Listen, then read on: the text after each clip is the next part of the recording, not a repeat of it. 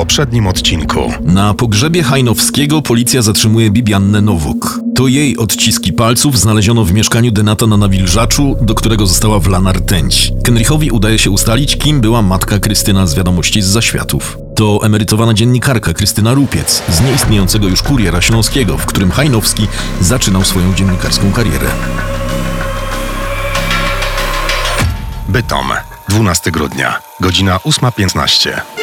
W bocznej sali restauracji Rolada i Gumiklejzy, pełniącej okazjonalnie funkcję teatru, zebrało się kilkanaście osób. Byli to śląscy artyści, do których informacja o zatrzymaniu Bibianny dotarła podczas pracowitego weekendu. Musimy coś z tym zrobić. Bibianka?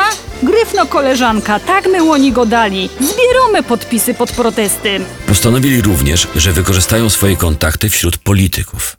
Pierwszy, jeszcze tego samego dnia, na sesji Rady Miasta w Piekarach, inicjatywę podjął radny Jerzy Stopa. O nie, panie prezydencie. Dość niszczeniu naszej śląskiej kultury. Proponuję, by piekarsko rada przyjęła uchwała, w której to zaprotestujemy przeciw nagonce na śląsko artystka Bibiana Nowok. Kilkanaście starszych osób nagrodziło radnego Stopę brawami. Osiedle nad Jamną w Mikołowie przy odrobinie wyobraźni mogłoby udawać holenderskie miasteczko z domami o wąskich elewacjach ustawionymi szczytami do ulicy. Tutaj mieszkała Krystyna Rupiec. Tym razem szczęście opuściło Henricha. Nie zastał jej w domu. Siąpił drobny deszcz, osiedle spowijała delikatna mgła. Zadzwonił domofonem do sąsiadki. Dzień dobry, tu Marcin Kynrich. Szukam pani Krystyny Rupiec. nie ma jej w domu. A kiedy można się jej spodziewać? Dokładnie to nie wiem.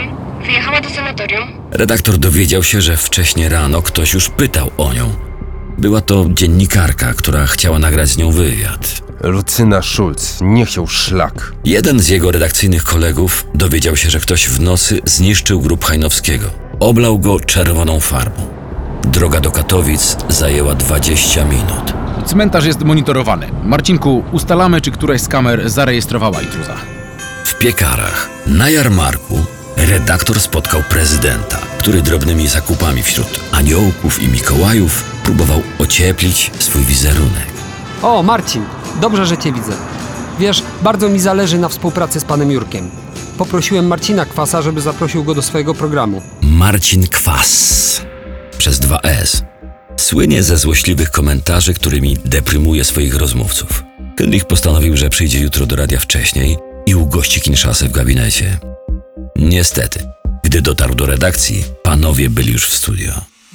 Dzień dobry Państwu. Gościem rozmowy dnia jest Jerzy Kinszasa, człowiek, z którym chciałby zaprzyjaźnić się każdy prezydent miasta. Przesada, panie redaktorze, dzień dobry. Po rozmowie, nieco zakłopotany, nieprzywykły do takich sytuacji, Kendrick zaprosił Kinshasę na kawę. Dużo dobrego o panu słyszałem. Obserwowałem, że tak powiem, postępy pana śledztwa w sprawie byłego szefa radia. O, dziękuję bardzo. No nie wiem, nie wiem, czy pan wie, że w jednym z hoteli w Siemianowicach, a nie jest ich zbyt wiele, od tygodnia mieszka Dieter Schaufel. Syn Adama Schaufla, tak, jednej z ofiar waszego seryjnego mordercy. Gańba.